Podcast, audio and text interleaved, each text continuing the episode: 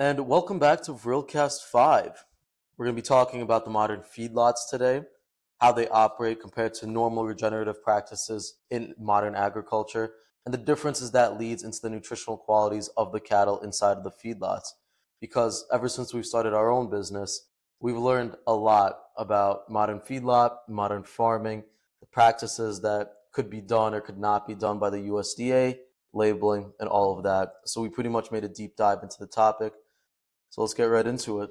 Yeah, and I I also want to add to that point about how us actually being in the business has given us so much insight to how it operates. Um, kind of the things people do to bypass the grass-fed label and things like that. That's kind of standard in the industry. That if you were just looking at something that said 100% grass-fed, you'd have no idea. Uh, these little nuances that they could basically do to get away with labeling and to get away with passing certain things as something they're not is something we're going to talk about in this podcast as well. Yeah, and for the most part, a lot of people, we understand that the convenience aspect of getting your meat from the grocery store is absolutely there. So if you're mostly getting your meat from the grocery store, you're pretty much getting it from these modern feedlots, which let's start by understanding exactly what it is. So it's important to understand that 97% of all meat in America comes from modern feedlot, which to put into perspective, that means only 3% is coming from farms that practice regenerative agriculture and traditional farming methods. Not, And not even that. Just 3% is coming from beef that's grass fed. grass, well, that there's some nuances in that because labeling and whatnot. These Yeah. feedlots could be labeled grass fed if the cow even ate one grain of grass. That That's included in the 3%. Yeah. So not even 3%. Yeah, within that three percent, not everyone practices regenerative agriculture. It could just be standard farm where they feed grain and whatnot. But within that ninety-seven percent, four conglomerates pretty much control all of the beef supply to grocery stores. And those four conglomerates are Tyson Foods, JBS, Cargill, and Marfrig. And they're pretty much just these large co-packers that source meat from these farms and then they put whatever label they want on it they get the grading and then they send it out to these grocery stores like one brand that comes to mind in particular is aldi and they use national beef which i think is tyson foods and they pretty much pack it up and then they put the grass-fed grass-finished label but they source meat from a bunch of different farms so there's no authenticity there Yeah. And just to add to why this is a problem, these four conglomerates have tight control over the pricing for beef and how they buy these cows before they're slaughtered. So this applies pressure on the farmers to basically cut costs wherever they can yeah because they have no set in the they have no say in the price being set. It's just these four giant companies that set all the market prices and then the farmers are basically forced to abide by cutting any costs possible. We'll go into it later exactly how they cut costs in many different ways. The other thing is, so in America, 3% of our beef is grass fed. Of course, not all 3% of it is the same quality, but just 3% is grass fed. But this is actually not the norm. The fact that we have 97% of all our beef coming from these feedlots with abhorrent conditions is not the norm whatsoever in other parts of the world. So much older farming economies, like Britain, for example, has 87% of their beef coming from grass fed sources. And if you ask any British person, they'll say that grass fed is just normal to them. It's not some special label, it's not some premium thing that they buy, kind of like it is in the United States. It's kind of just the norm. And another example would be France. They have almost their entire beef supply fed on grass. Whether it's finished on grass another nuance, but for most of their lives, the cows are eating only grass. But in America, grass fed is like a new trend, especially the last couple years. It really, really started ramping up. And again, it's only 3%. In the last 20 years, but in, in the last three or four years, it's become a bigger trend.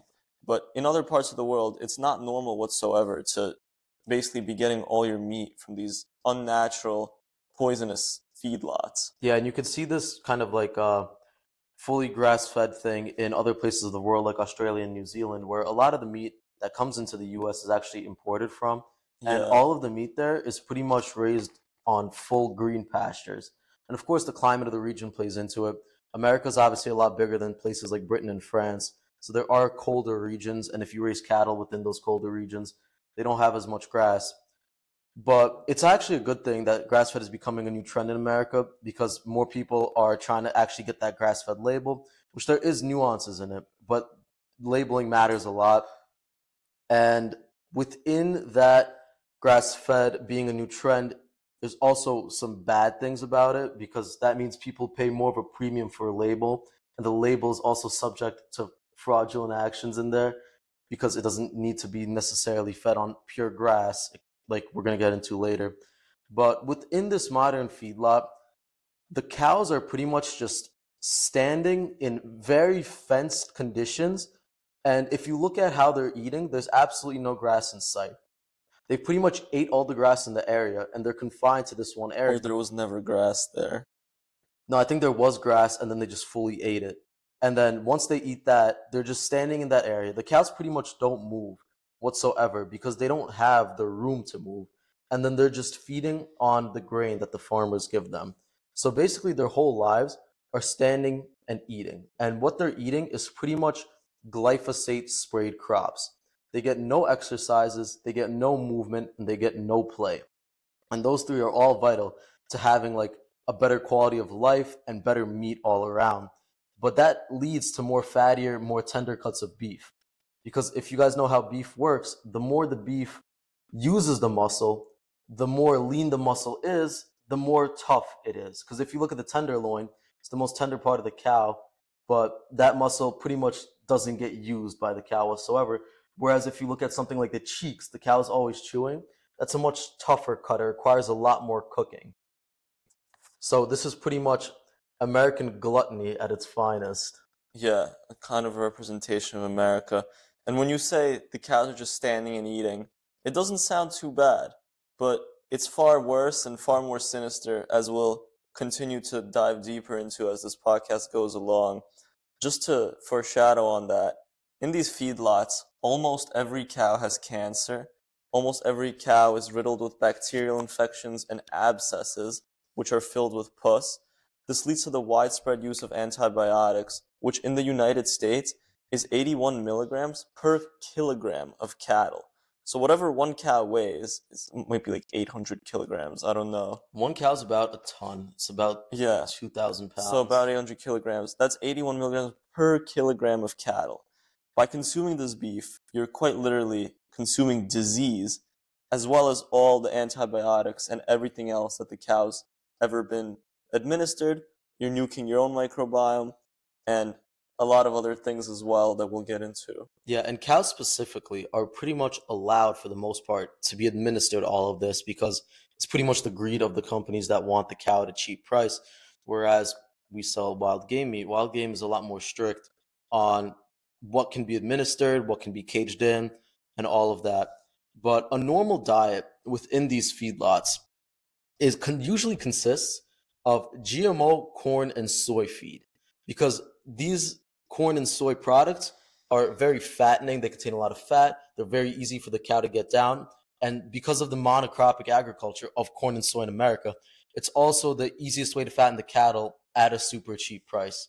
So about 70 to 90% of their diet usually consists of this super industrial grain, which, like I mentioned before, is glyphosate sprayed. If it's not glyphosate sprayed, sprayed with some other kind of pesticide. But what's really surprising is I know I mentioned 70 to 90% of their feed is this industrial grain. 10 to 30% of modern feedlot cattle's feed is industrial byproduct, which I was doing research to the, about this topic. I was like, even I didn't know about this yet. And Yeah. what I mean by industrial byproduct is basically it's human inedible residues from human food. So think stuff that got expired, like Twinkies, like they technically never go bad, or like stuff like that, and fuel production. So think seed oils, pretty much. So some things like that could be like corn gluten feed and distiller grains, but they're pretty much giving these cattle anything that humans just don't use or just can't eat. And by giving them all of this industrial grain and this industrial byproduct, like we said before, you become, you are what you eat pretty much. You eat what the cow is eating. But because of this, a cow in this industrial feedlot usually gains 2.5 to 4 pounds a day, which is completely unnatural. It's a Top scenario. one, top one bulk. Yeah, it's a scenario you would absolutely never see in nature because that rate of gain is insanely unnatural unless you're being fed poison that pretty much shut down your metabolism completely. Like if you were to look at a cow that eats grass, right, their rate of gain would be way slower. They're only eating grass, which isn't high, highly caloric, but it's what a cow should be eating ancestrally. And now you're giving them all of this grain industrial byproduct, which slows down their metabolism. It pretty much shuts down all of their vital organs to function like how they're supposed to at a way slower rate. And they just keep stuff shoving this food into the cow. It gains fat at such a high high uh, rate, and that fat is filled with toxins because the toxins get stored in the fat of the cow. Yeah.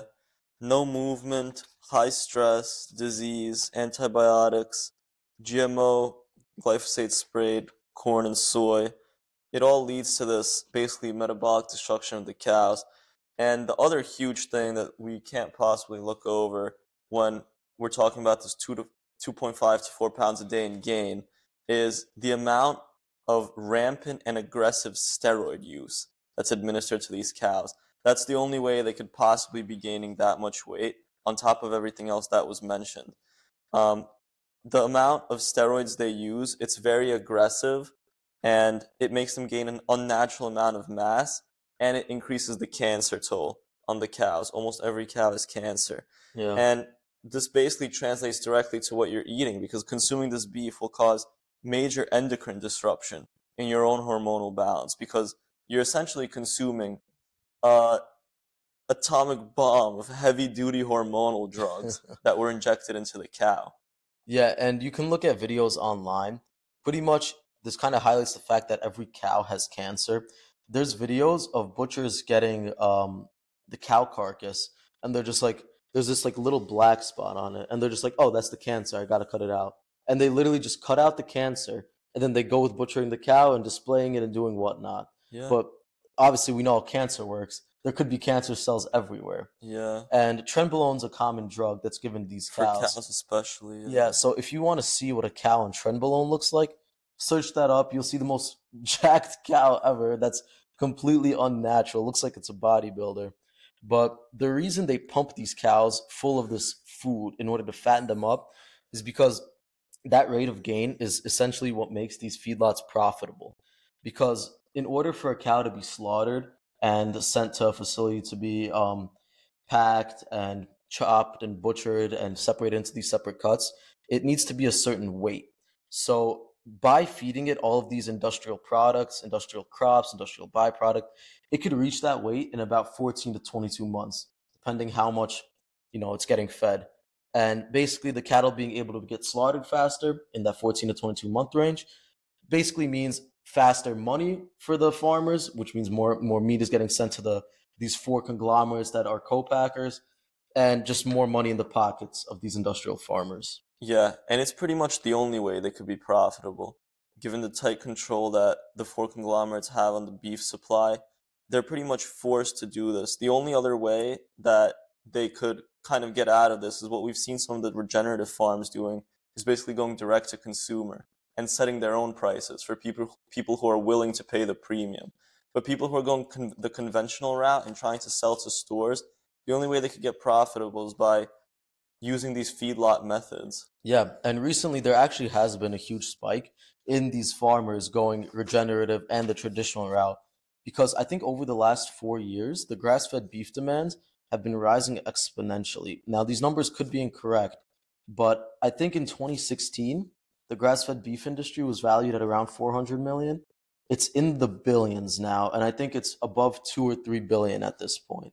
And recently on social media, there have has been definitely a lot of farms popping up that are talking about the regenerative agriculture, how they're rotationally grazing all their cows, what farming methods they're using, and usually this actually leads to a higher price, but you know what you're paying for. So it's important to understand the differences from the way that these cows are managed by these regenerative farmers. So to kind of like understand what it is, rotational grazing is basically a farming strategy employed by these regenerative farmers that consists of allowing these cattle to freely graze on a select few acres of land. So basically, when they're grazing on it, they're laying in the sun, they're eating the grass, they're pooping on it, they're farting, they're doing whatever cows do in nature normally. Then once all of that grass is eaten in that select few acres of land that they're allotted, these farmers take those cows and they move it to a fresh pasture. So another uh, aspect of this regenerative farming is that you need a lot more space compared to these feedlots where these cows just stand in one spot and gorge themselves on soy and corn. So they get moved to this new fresh pasture and they repeat the same thing. They eat, they poop, they fart, they, they laze, they graze, and whatnot. But in that old area where they ate all the grass, it doesn't just stay brown. Their poop, their their mic, their, Yeah. their their products that they released, it actually regenerates the environment. It contributes to the soil health. It contributes to the biological ecosystem of the area, and it actually helps all of the soil heal and it helps the land regrow like it's supposed to. Yeah. And ultimately this regenerative farming, it's insanely good for the animals and it makes the animals healthy, it makes them live a happy life, and ultimately it makes the food source that they provide to us actually nutritious and non-toxic. But this whole regenerative agriculture is ultimately center- centered around remineralizing the soil, Mhm. which is the source of all nutrition on earth if you go bottom up. And this can honestly be a podcast of its own because it's very interesting. But if you just think about it conceptually, the sun gives energy to the plants, they make energy out of sunlight, and then the herbivores eat the plants, they get energy from the plants, then the, we go up the animal food chain until it gets to And us. then we eat the herbivores. Yeah, so essentially, if the soil, aka the plants, are devoid of minerals, which they are right now for a reason that's not related to feedlot farming, then Yeah. essentially, as it makes its way up the food chain, it loses more and more, and we don't get the minerals, we get vitamin and mineral deficiencies, Yes. which is a big problem. Now, just to touch on an interesting tidbit, the reason that our soil nutrition is completely shot is because we were able to make synthetic ammonium nitrate, and I hope that's the right name for the fertilizer. I know Ag- Agent Orange. That's what it's called. That's the code name for it. Yeah, so basically, ammonium nitrate existed in nature on these few islands that were filled with seagull poop. I'm not even joking. For some reason, that's what made it. And then we basically harvested those entire islands. It was a massive amount, somewhere around between 100 and 200 years ago. And this fertilizer, it obviously makes crops grow much faster to provide a worldwide food supply. And a large percentage of the world, don't quote me on this, but it might have been like half the world would have starved to death if we hadn't been able to Yeah. produce it uh, synthetically. I remember reading that. And so once some like one singular scientist, he saved the entire world by figuring out how to produce this thing synthetically. But basically its use has become so widespread on absolutely everything. This fertilizer is used for every single crop. It's completely drained all the nutrition from the soil. And that's why now we seriously need to focus on remineralizing the soil because even things we eat, like let's say bread has a certain amount of manganese or something. Yeah. And we're not even talking about glyphosate bread right now just like actual good bread, it's not going to have that amount that it had 100 years ago because all those vitamins and minerals from the soil simply don't exist anymore after all the ammonium nitrate abuse. Yeah, I think a common statistic is like to get the same amount of nutrition from one apple 200 years ago, you need to eat 10 apples now. Yeah, And that's why a reason why this regenerative farming is so important right now is because it remineralizes the soil within that area. yeah. Like if you look at one of the recent Joe Rogan podcasts with the host of White Oak Pastures, Will Harris, he actually brought a jar of the soil with him. And then he also brought a jar of the soil that he took from a neighboring farm that doesn't inv- uh, engage in regenerative practices. And the soil is just like so many more shades darker and it's Yeah, visibly more nutrient dense. So I at some point this ammonium nitrate was necessary to kind of get us out of the surround of not enough food supply for the entire world. But now that we have a stable food supply at this point, the concern should be in remineralizing the soil yeah, because these these farmers with these cattle are doing it right. But this hasn't reached from what I'm on from what I know right now, this hasn't reached the actual like crop industry yet. So the crop industry kind of has to adapt what these regenerative farmers are doing. But the problem is this type of farming, it's not as profitable for the farmer. the only way to profit is to go DTC to a niche consumer base that's Yeah. willing to pay. And the DTC is direct to consumer. And it's not as profitable because the farmer requires more acres of land. Acres have to be purchased and they also have to be upkept. Like there could be infestations of like I think there's like these squirrels that go in and out of the ground and like pests like that. So that's a lot more upkeep costs for the uh, for the farmers, and they have to manage their cattle. They have to graze them rotationally. They have to have a surplus of grass for the cattle to feed on, which obviously limits it to a certain area. Like New York City has lush, not New York City, New York State has lush areas of grassland, but then places kind of like Canada, it's a lot more snow. So it also doesn't allow for these cows to be fed these monocropic crops like corn and soy, which are being produced by the billions in America. Yeah. They have to be fed what's on the farm. Um, and those crops are obviously high inflammatory omega 6 crops. And another major part of why it's not as profitable is since the cows are only eating grass, these cows have to be a lot older before they're harvested Yeah. compared to the feedlot cattle. Because, like I mentioned before, these cows gain weight at a way slower rate. They're only eating grass. Grass isn't nearly as calorically dense as corn and soy or as this industrial byproduct. So, before they reach that weight uh, in order to get butchered, it takes them about 20 to 26 months, which it doesn't seem like a lot more of a jump from 14 to 22 months, like they even overlap. But it's considerably higher when you think about how many cows Economies need to of actually get butchered. Yeah, like these bigger or so farms. I think the biggest farm, the biggest feedlot, not the biggest regenerative farm, let me clarify, in the United States is in Texas. And I think it contains 900,000 heads of cattle. So you could take, let's take the lowest of the low and the highest of the high. 14 months to slaughter a feedlot cattle compared to 26 months to slaughter a grass fed, grass finished cattle. This is an average of 12 months. It's a whole year different Yeah. and then you have 900,000 of those cattle.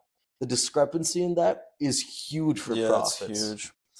Yeah, and the other thing we have to consider here is obviously what goes with regenerative regenerative agriculture inherently is these cows aren't receiving GMO crops, they're not receiving steroids, any type of hormones, they're not receiving antibiotics.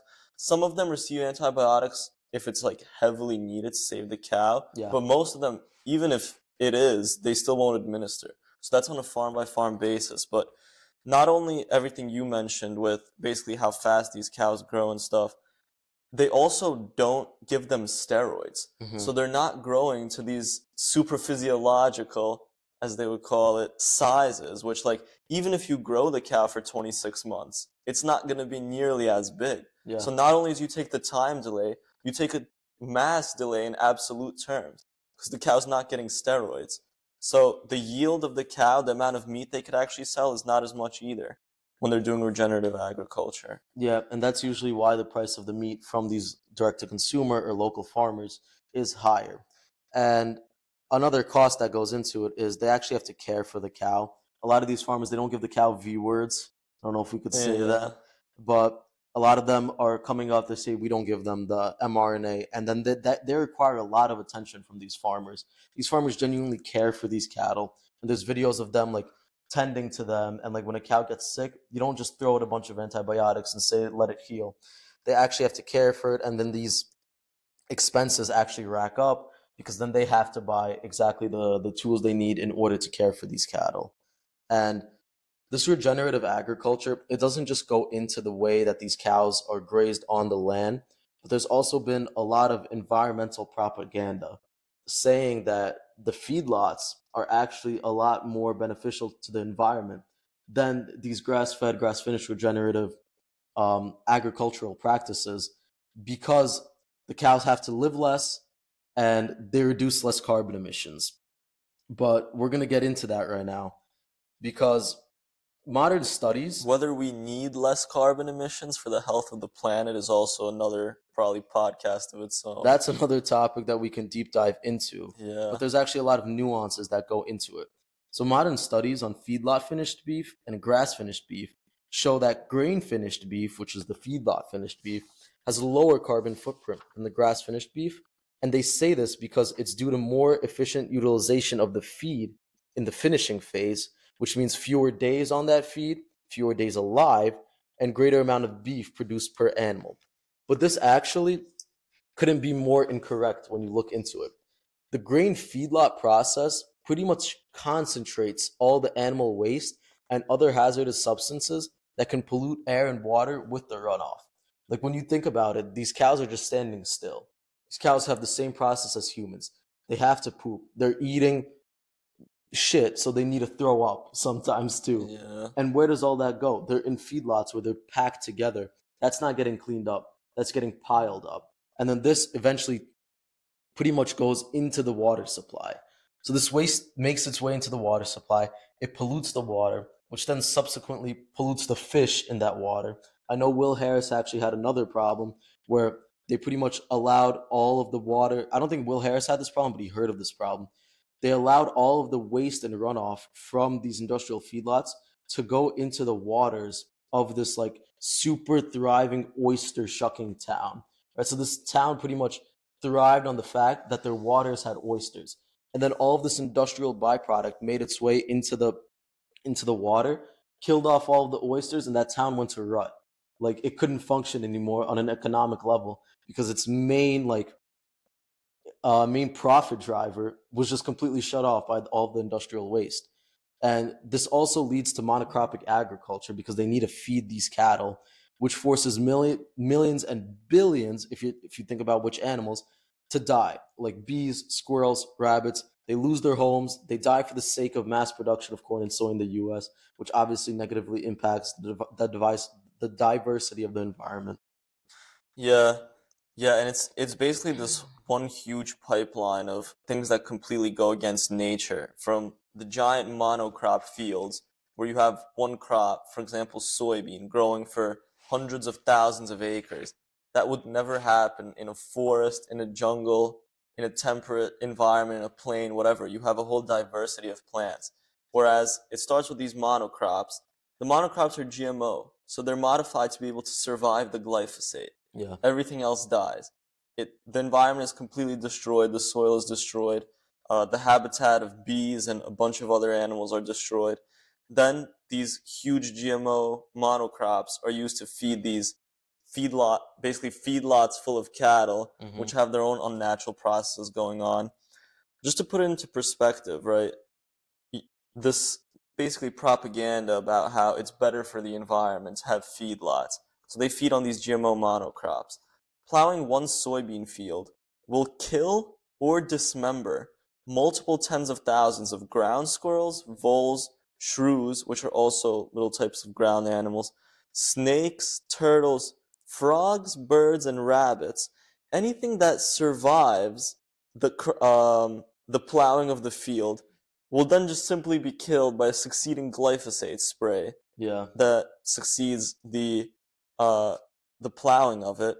And obviously, when you monocrop, you have to destroy the environment and just plant only one crop there.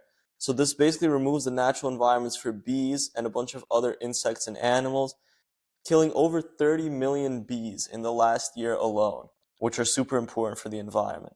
So literally, along the entire chain, along the entire pipeline, you're destroying the environment at every step.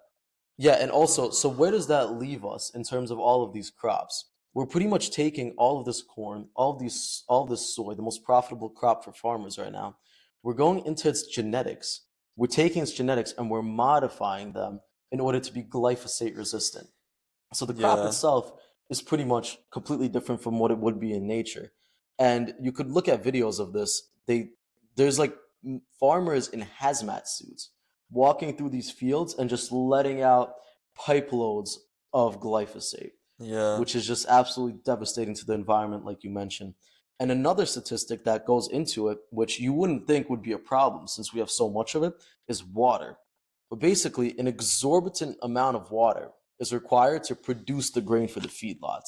Now, you think that water is this un, un, um, like unusable resource. Like we we can't possibly use all of it up, is what I mean. Unexhaustible resource. But the US pretty much produces about 14.2 billion bushels of corn annually. And that's 795 billion pounds of corn. To put into perspective how far this monocropic agriculture went. And 70% of that is fed to the livestock. And then 30% is allocated to uh, human food and other things and it takes 858 trillion gallons of water to produce this much corn. And we can estimate that about 600 trillion gallons of water are used for the corn in the feedlot production annually. Now, a nuance that could be spoken about is the purity of the water that's getting used so that even that alone reduces the nutritional value of the corn all uh, like even more but the average water footprint per calorie of beef so you think beef is like super good for the environment it's 20 times as large as it is for cereals and starchy so you're taking this cow that should be able to regenerate the environment and you're actually making it way worse for the environment than these things like cereal grains and if beef feedlot advocates want to argue that corn represents only a small part of the feedlot cattle's diet, that suggests that they're using a lot of other grains, like hay and additives, which require water as well. And this also promotes the spraying of other pesticides onto other crops, and the cattle consume it. But on the other hand, the argument comes in that regenerative agriculture makes the cows fart and release carbon dioxide, CO2, into the air, which is harmful to the environment. And also adding on to that, does that sort of imply that the feedlot cows aren't farting?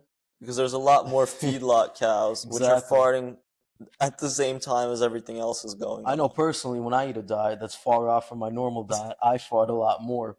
But the whole argument comes in that these green feedlot cattle, they're simply not alive as longer as long as these regeneratively raised. They can't so they get fart. killed off faster and then they fart less. But then you have to put into perspective: ninety percent of the cattle are coming from these feedlots, and they're doing it per cow, and that's so stupid because you have to look at the majority of where these cows are coming from. So the argument that's coming in is that these cows are longer are alive for longer from these regenerative farms, so they have more of a chance to produce CO two by farting. Yeah, I mean another another easy uh, counter to that is that as soon as one batch of cows is killed on the feedlots, they just instantly start growing the next batch with steroids and GMO monocrops. Yeah, but in a real regenerative farming model, grass-fed and finished animals, which eat and poop on the land, they contribute to the soil health. And the healthy soil, which is a product of this regenerative farming model, sorry, it absorbs more carbon than less healthy soil. So ultimately, the entire process of regenerative beef is carbon sequestering, and it actually reduces carbon emissions because we know that soil requires carbon in order to have nutrients and be healthy soil. So when you have soil that's devoid of all this nutrients from non-regenerative farming model, it doesn't absorb any carbon from the from the air. But when you have soil that's healthy, that's thriving in a biodiverse environment, like in these regenerative models of farming, it actually takes the soil from the air and pulls it into itself in order to feed the nutrients within it. So the, the carbon dioxide in the air has actually been decreasing steadily over the last 100 years, ever since modern, no, I messed that up. So having carbon dioxide in the air from these regenerative models actually helps put essential nutrients back into the soil and the essential nutrients in the soil, like you said, it's been decreasing steadily over the last 100 years, ever since modern agriculture became heavily industrialized. Yeah. And I mean, ultimately, the takeaway here is that no matter what these studies have proven, and it doesn't even make sense if you take two seconds to think about it, but ultimately, feedlot farming and monocropping are the complete opposite of nature. They destroy nature at every turn, whereas regenerative farming aims to basically adapt domestic animal agriculture with you know these animals we've domesticated like cows goats sheep etc to the existing patterns that nature yeah. has basically used to self-regulate for millions of years yeah so obviously humans have evolved and instead of evolving without the sake of the planet in mind regenerative agriculture gives this concept that we take the best way to keep the planet at its healthiest state and also implement these industrial agricultural processes. Whereas feedlot farming completely disregards the well being of the environment whatsoever. And this also leads to huge nutritional differences between grass fed and the grain fed feedlot beef. And be- before we start this topic, this is a pretty controversial topic in certain communities, the carnivore community, animal based. Some people will say, oh, it's okay to eat grain fed beef sometimes which if you don't have a choice, it is okay. It's better yeah. than eating a processed food. But you can't say that they don't have big differences because the differences are vast, and we're going to get into that now. Yeah. So one thing to clarify before diving into this topic is not all grass-fed and finished beef is equal. So like we mentioned before, under USDA laws, which I've learned myself from starting our business, is if the feed is not dried, this is a very interesting fact, it can still be considered grass. So what do I mean by this? So in order for a, a feed for the cow to be considered grain, it needs to be dried. So from my various communication with bison ranchers specifically, many feed these bison in a time when there's not enough grass in wherever they are. A lot of them are in Nevada or colder regions. If they feed them, Nevada's a desert. yeah, I mean, yeah. So there's I not mean, not that much grass. Uh, South Dakota, Wyoming, places where there's a lot of snow, Minnesota. Uh, there could be times where the bison's not gonna see grass, and then the farmers are like, "We're not gonna let these bison die." So they feed them wet corn stalks and wet soybeans. So since these are wet products, they're not dried. They're considered grass, and the USDA has absolutely no issue with that. Corn is a grass. so sourcing matters massively. So finding a source online or a farmer that you trust and has built rapport and trust around their entire farming practices is very important to sourcing your meat. Yeah, and just just an interesting tidbit. Um, you guys should look up what corn used to look like before it was Oh, hybridized. yeah, there's like no there's like no meat on the No, corn. the corn it was literally a grass. It's still considered a grass, but the genetic modifi modification has gone too f- so far that I don't know what it is now, like a vegetable or a fruit. I have no idea. corn? I think it's a vegetable. Yeah. Maybe it's a vegetable. I it don't know. It doesn't have seeds. But it used to be a grass. but to get into the actual nutrition part of it, so on average, grass-fed beef nutrition for four ounces of meat looks like around 22 grams of protein, Macronutrition. macronutrients, and around 2.9 grams of fat. Whereas the grain-fed beef is 22 grams of protein and 5.2 grams of fat, which goes back to like we were saying, they get fed all of this industrial byproduct, industrial monocrops, uh, uh, monocrops. They get more fat within them, and a lot of these people in these certain communities are like, ah, yes, animal fat. Animal fat is so good for me. It has a lot of omega 3s and a lot of stearic acid. But the 5.2 grams of fat, which is an increase of 2.3 grams of fat from the grass fed cows, is not the type of fat you're looking for. Its fatty acid profile is completely different from what it's supposed to look like in a grass fed cow. Grain fed beef, that 5.2 grams of fat, it has an omega 6 to an omega 3 ratio of 9 to 1, which makes that an inflammatory Fat. fat pretty much. And grass fed beef has a ratio of two to one. And that could go even lower if you get even like more pasture raised and even more Yeah. grass and even more play into their diet. So there are nine times more omega 6 fats in grain fed compared to just two times as many in grass fed. And ideally, we know that humans want a one to one ratio. So the best thing to eat to minimize systematic inflammation is grass fed beef. And I'd even argue that eating grain fed beef is inflammatory. Yeah. Well, there's an argument to be made that eating anything is inflammatory inherently, and then you just want to minimize the inflammation. But yeah, that ratio is totally unnatural. It's totally off. Uh, I did want to just touch on another point really quick. The omega 6 in the grain fed beef, um, of course, it's unnatural, it's inflammatory, but it's not as bad as the omega 6 coming from seed oils, which we discussed on our last podcast. Since seed oils are basically hyper processed and oxidized Two podcasts ago. two, two podcasts ago, which means they're rancid. And there are other things to consider as well.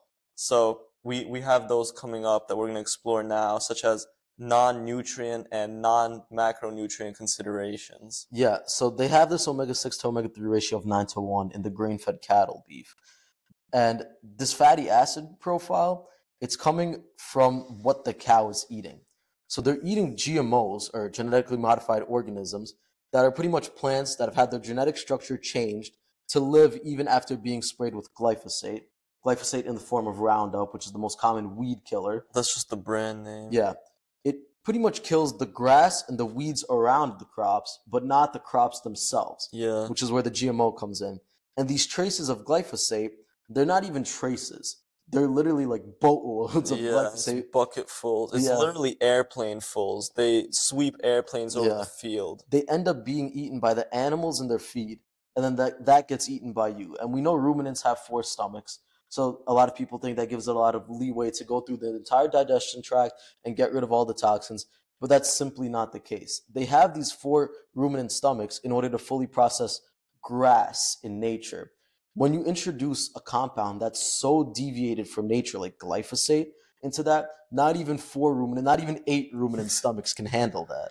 Yeah, yeah. And just to quickly recap before we continue to explore this, when you eat conventional beef, you're eating the pesticide laden GMO corn and soybeans, the industrial waste that the cow ate, the antibiotics it was pumped full of, the potent hormonal drugs and steroids it was pumped full of, any bacterial and viral infections that it had, any cancers that it had, and basically it's just an overall very stressed organism on a cellular level.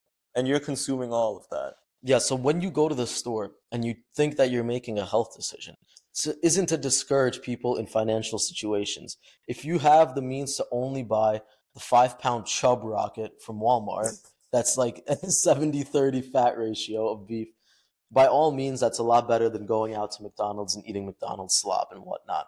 But when you go to the store and you have the means to buy grass fed from a farmer, but instead you choose to buy this grain fed feedlot beef, and you think you're making a health choice, but then you eat it and you don't end up feeling as good as you think you do. You have these inflammatory responses, you're bloated, you're farting, you have brain fog. That's exactly what plays into it. Of these antibiotics, the glyphosate, the viral infections, the bacteria. So if you're consuming this kind of grain fed feedlot beef on a regular basis, it will eventually catch up to you if you're not feeling it already. And besides the huge omega imbalance and the toxins in the grains, grass fed beef is also higher in a lot of things that aren't macronutrients like antioxidants and total micronutrients like B vitamins, creatine, everything like that. Taurine. Given that you are eating nose to tail, you should have a full balanced micronutrient ratio just from the cow, exclude like vitamin C, vitamin D, things that you could get from plants. But if you're eating nose to tail, Potato. yeah, if you're eating nose to tail, you're eating the the liver, you're eating the collagenous cuts like the cheeks, the short ribs, things close to the bone, the bone marrow, the heart. You're gonna get a full, pretty much panel of micronutrients, CoQ10. Even liver has vitamin C. You're gonna get a balanced Yeah. Metathione, ba- balanced tryptophan, balanced amino acid ratio. So pretty much eating one grass-fed cow, eating one cow can pretty much feed a whole family because you get about 700 pounds of meat from one cow. That could feed a whole family for a year, and it's going to be very well balanced in nutrients compared to what goes into killing one feedlot cattle. It's like the lives of like 20 billion bees. So yeah. Yeah, Yeah. and in addition, when when you eat a sort of regenerative, regeneratively raised cow as compared to something coming from a feedlot, something coming from a feedlot, and this is personal opinion, it's unnaturally fatty, as we mentioned, and of course, every animal has fatty cuts, including a regenerative cow. Obviously, like the oxtail, is not going to be lean. Um, Mhm. but eating something unnaturally fatty from a feedlot cow, it can often leave you feeling heavy. And like you said, you could have these other reactions like brain fog, bloating, etc. Uh, some people like that, but if you're trying to align yourself ancestrally and sort of follow an ancestral diet, our ancestors only truly had access to very lean or at best moderately lean wild game animals that they had to hunt down in nature, such as rabbits, deer, elk, birds. Something moderately lean would have been buffalo here in North America. Depends where your ancestry is coming from. And they would have never been able to consume a ribeye that had like 30 grams of fat in it. That's simply unnatural. Of course, some of the parts of the animal from nose tail were fatty, but eating every cut from the animal being super fatty is also something totally unnatural. It's not ancestrally aligned. And we can also do a different podcast about basically like real ancestral diets by geography because that's that's what varied them the most is Yeah. where you were located in the world and uh, basically what hunter gatherers ate before farming. Yeah, and undoubtedly, this grain-fed fattier beef does have a better flavor. It's it's a lot more tender, it's a lot more fatty, but the gluttony in this grain-fed beef system is just completely out of hand. Like we've reached this point with especially like the Wagyu grade and the USDA prime and the Australian grade that people are pretty much just trying to make the fattest cow. Like if you look at BMS 12 A5 Wagyu, which is pretty much the highest grade uh, marbling you could possibly get on a cow, it's like one, maybe two percent of it is lean. So you get Yeah. this thing that I've had it once before, Yeah, we tried it one time. and I had maybe like 15 grams of a cooked small little piece of A5 Wagyu, and as soon as I put it into my mouth, the entire like inside of my mouth got coated it just melted with a layering instantly. of fat. It, it wasn't even like it was kind of like just taking a spoonful of melted tallow into your mouth. Yeah, when people say it melts in your mouth, that's only true for Wagyu. Like you put it into your mouth and it literally melts. It turns into a liquid right away. Yeah, and like the price people pay for this is insane. Like we're based out of New York City. There's a lot of steakhouses here. One of the most famous ones is Peter Luger's. Yeah. And Peter Luger's whole system of uh is basically like there's only steak on the menu. There's like various salads and whatnot, but the pretty much their main thing is steak. The only thing that's good. Yeah, and they sell porterhouses. So they sell a 16, no, they sell a 32 ounce porter uh, porterhouse, which is steak for two, for about $140. And it's dry aged, what makes it cost that much. But the quality of this meat, it's insanely high in histamines because it's been dry aged for so long, which for people with allergies, you can feel that pretty much instantly. When you're in tune with your body, you can feel when you eat something off pretty much instantly. Like, Easily. I've had it once or twice, and when you eat this meat, my nose gets clogged personally, like as soon as I'm finished eating it. And you pay a premium price for a non-premium product in terms of nutrients. It's still good in terms of nutrients in the fact that it's beef, but the sourcing of the beef matters massively. And for steakhouses like these, they're pretty much looking for the fattiest cut they can get at a cheapest price.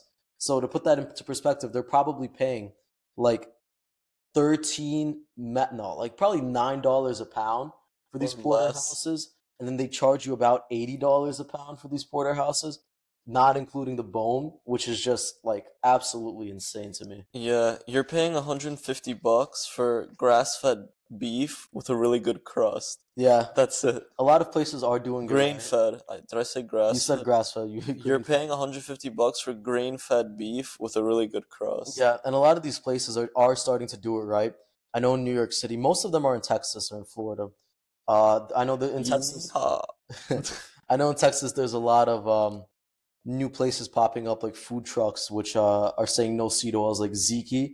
It's pretty much like this Greek kitchen food truck, which doesn't use any seed oils, grass fed everything. There's a place in New York City that does it right. It's called Hearth. They pretty much put all of the transparent sourcing of where all of their Hearth, animals are coming from. Hawksmoor. New York City has a lot. Yeah, so more and more places are adapting this model of the quality of the meat isn't just about how fatty it is. It's about the the diet of the cow. And I also want to point out the reason Hawksmoor is all grass-fed is because they have two head chefs there, and one of them is British. Well, Hawksmoor is a British. It's it- a British it's a British steakhouse, yeah. But for this just goes back to what we were saying in the beginning, where in much older farming economies like Britain, grass fed is just normal for them. Whereas here, it's something premium, something extra. yeah, like I was in Argentina recently, and pretty much all of the steaks there are grass fed. They're all cooked over open flame, and whenever you'd get a steak, which is incredibly cheap there, it's about 18, 17, 15 to 18 dollars for 500 grams of steak, which is roughly like 12 ounces. That's a pound. That that's a pound. That's That's 16 crazy. ounces. Yeah, w- which was like 18 dollars. And I'm talking like ribeyes, New York strips. They really like love the flank steak there, and it's pretty much all grass fed. And you could tell by the lack of fat on there. Like it's with it goes without saying that the steak is grass fed. And we were going through the kind of like the plains of Argentina. Like we were driving from Buenos Aires to Pinamar. That's about a four hour bus ride. And there's just these open fields of cattle. Like I saw maybe like 2,000 heads of cattle on my way there. And that's only when I was looking outside of the windows. And these cows are just openly grazing on grasses. I went there during the New Year holidays, and that's summertime for them. And the lush plain fields of grass were just huge. and these cattle are just all intuitively grass fed. Like taking these cattle and confining them to feedlots is a is a new thing in America only, and that's a lot of the reason why these grass fed beef companies they pull all of their grass fed beef, the co-packers, from Australia, Uruguay, New Zealand, Argentina, those type of hotspot areas, because these American farmers they just simply want profit and like it's completely out of their They want grain fed beef. Yeah, and so basically, the pretty much the best place to source your beef from, from a nutrition standpoint, an environment standpoint, a health standpoint, is local regenerative farmers, and I want to emphasize local because the less the meat has to travel, first of all, the less it's aged, the less histamines it has. A freshly slaughtered cow has a completely different taste from a cow that's Oh, been yeah. sitting in a freezer. Like we get our meat from a local Amish farm, and we can tell instantly when the cow is freshly slaughtered. Yeah, one week a, a new cow started coming in. I could tell. Yeah, like the quality of meat is completely different. And the less the meat has to travel, the less carbon gets put into put into the environment. And since 97% of the cattle are coming from these massive feedlots, the soil is not sucking up all that carbon, so it's just in the environment. Um, that's a whole different podcast of whether or not it's bad.